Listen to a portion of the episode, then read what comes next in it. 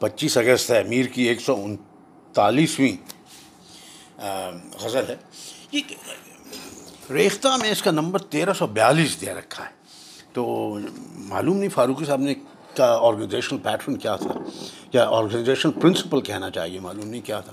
خیر صاحب، کچھ بھی اس سے کیا فرق پڑتا ہے؟ اہم بات تو یہ ہے کہ ہم شعر انجوائے کریں اور اپن آپ ذرا گفتگو کریں الفاظ کے بارے میں، شعروں کے بارے میں اور باقی جو اس کے ریلیٹڈ معاملات ہیں، بہت ہی مشہور شعر صاحب۔ بڑے زمانے سے اس کو ہم ہر طرح سے مذاق میں اور اس میں اس کو کرتے رہیں اور، لیکن اس کی جو پرتیں جیسے فاروق صاحب کھولتے ہیں، ذرا دیکھتے ہیں کیسے۔ کہ قیامت کو جرمان آئے شاعری پر میرے سر سے میرا ہی دیوان مارا۔ واہ۔ پہلے جملے میں ایک نیا نئی ترکیب فاروقی صاحب انٹروڈیوس کر رہے ہیں، کہ یہ شعر مزاح اسود کی اعلیٰ مثال ہے۔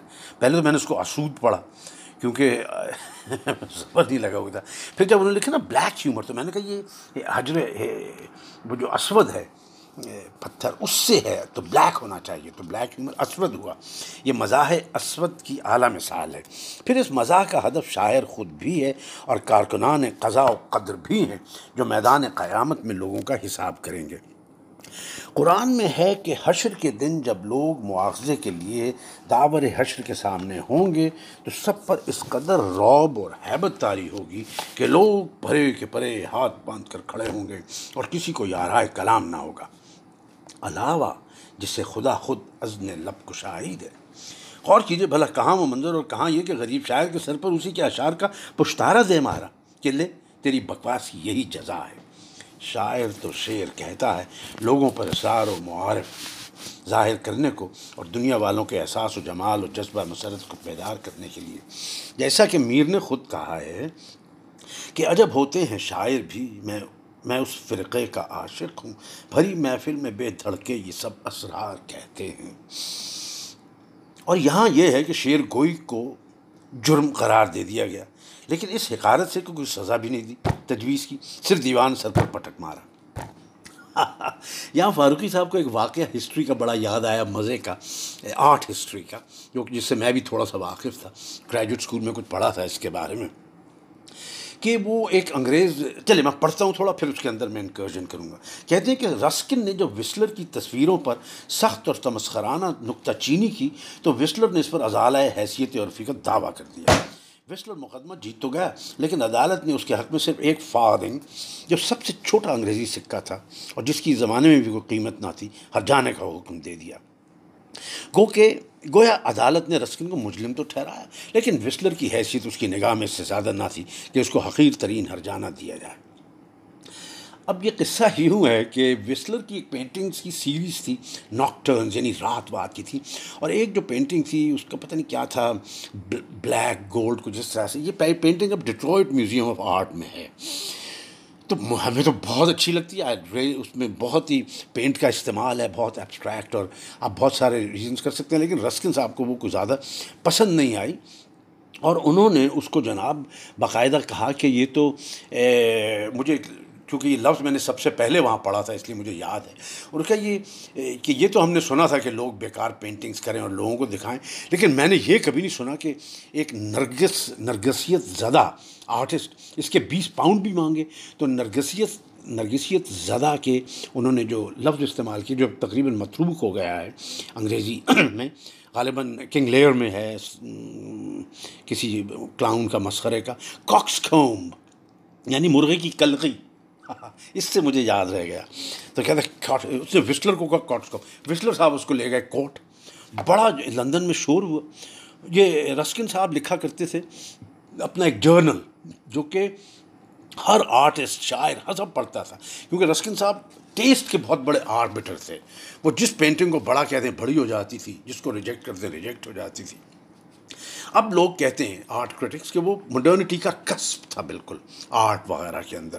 اور رسکن سے یہ چیز طے ہوئی۔ اس کیس کے بعد کہتے ہیں، ہوا کہ پہلے یہ ہوتا تھا کہ رسکن صاحب، جس پینٹنگ کو اچھا کہیں، اچھی ہو گئی بری، لیکن اس کیس کے بعد بڑی جو وکٹری ہوئی وسلر کی، یا وسلر کی وکٹری سے زیادہ رسکن کی ڈیفیٹ ہوئی، وہ یہ کہ رسکن یا آرٹ کرٹک خود جو ہے وہ آربٹر نہیں رہا ٹیسٹ کا، اتنا بڑا جتنا کہ اس سے پہلے تھا۔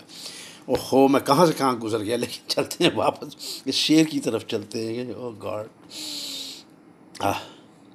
کہنے لگے کہ اس طرح کلیات امیر کا مصنف گناہ گار تو قرار دیا گیا، لیکن ایک بہت حقیر اور کم ترین گناہ گار یہ بھی ہو سکتا ہے کہ کلام امیر سے داور حش کو اتنی جھنجھلاہٹ ہوئی ہو کہ بجائے سزا دینے کے دیوانی سر پر پٹکنے کا حکم دے دیا۔ یا پھر منصف ازلی کا منشا یہ رہا ہو کہ میاں تم نے تو ہم سے جگہ جگہ اپنے کلام میں گستاخی کی ہے، لیکن ہماری نظر میں تمہاری گستاخیوں کی کوئی وقت نہیں۔ میر نے چالاکی یہ بھی کی کہ خود کو کسی بڑی سزا کا مستوجب نہیں بیان کیا ہے۔ دیوان ہی سر پر دے مارا اور چھٹی کر دی۔ لیکن اس چالاکی میں بھی ایک تنزیہ حزن ہے۔ یعنی کاش میرے دیوان کو کسی سنجیدہ معاوضے کا ہی مستحق قرار دیا جاتا۔ یعنی کوئی سزا بھی قاعدے کی نہیں دی گئی۔ شاعری کو اتنا غیر اہم نہ ہونا چاہیے تھا۔ دنیا میں انہیں شکایت تھی کہ دنیا میں انہیں شکایت تھی تھی کہ شعر میرے ہیں سب خواص پسند۔ پر مجھے گفتگو عوام سے ہے۔ یہ دیوان دوم کا ہے یہ شعر۔ فاروقی صاحب سمپ کرتے ہیں کہ جناب معلوم ہوا اخبار میں بھی کوئی خواص نہیں جو میرے اشعار کو سنجیدگی سے پڑھیں۔ غیر معمولی شعر ہے اور ایسا شعر ہے جو شخص اردو شاعری سے کما حقہ واقف ہو۔ یہ کما حقہ اب کیوں نہیں لوگ استعمال کرتے؟ خوب لفظ ہے۔ میں جب اسکول میں تھا تو میں سمجھتا تھا یہ مس پرنٹ ہو گیا کما کے ساتھ کچھ اور ہونا چاہیے، یا کم ہونا چاہیے، لیکن حقہ میں سمجھ گیا تھا کہ کم حقہ ہے۔ لیکن کما حقہ کا جب پتہ لگا اور ایک دو لوگوں نے اس کا استعمال کیا، ہمیں پسند آیا، یہ ہونا چاہیے۔ کما حقہ واقف ہوگا، وہ کہہ اٹھے گا کہ اس انداز اس انداز سے اور اس مضمون کا شعر میر ہی کہہ سکتے تھے۔ دیوان اول میں بھی ایک شعر اسی طرح کا ہے۔ گفتگو ناقصوں سے ہے، ورنہ میر جی بھی کمال رکھتے ہیں۔ اچھا یہ سم اپ کرنے سے پہلے اسی غزل کا ایک اور شعر ہے جو مجھے بہت پسند ہے اور میں تھوڑا سا چونکا کہ یہ فاروقی صاحب نے اس کو شامل کیوں نہیں کیا اور اس کے اوپر کیوں نہیں گفتگو کی، لیکن ہمیں پسند ہے تو ہم آپ کو، آپ سے اس کو شیئر کر لیتے ہیں۔ اور یہ آج کا جو سیشن ہے، اس کو سم اپ ختم کر دیتے ہیں کہ رہائی ہے، اس سید افغن سے مشکل۔ رہائی ہے اس سید افغن سے مشکل۔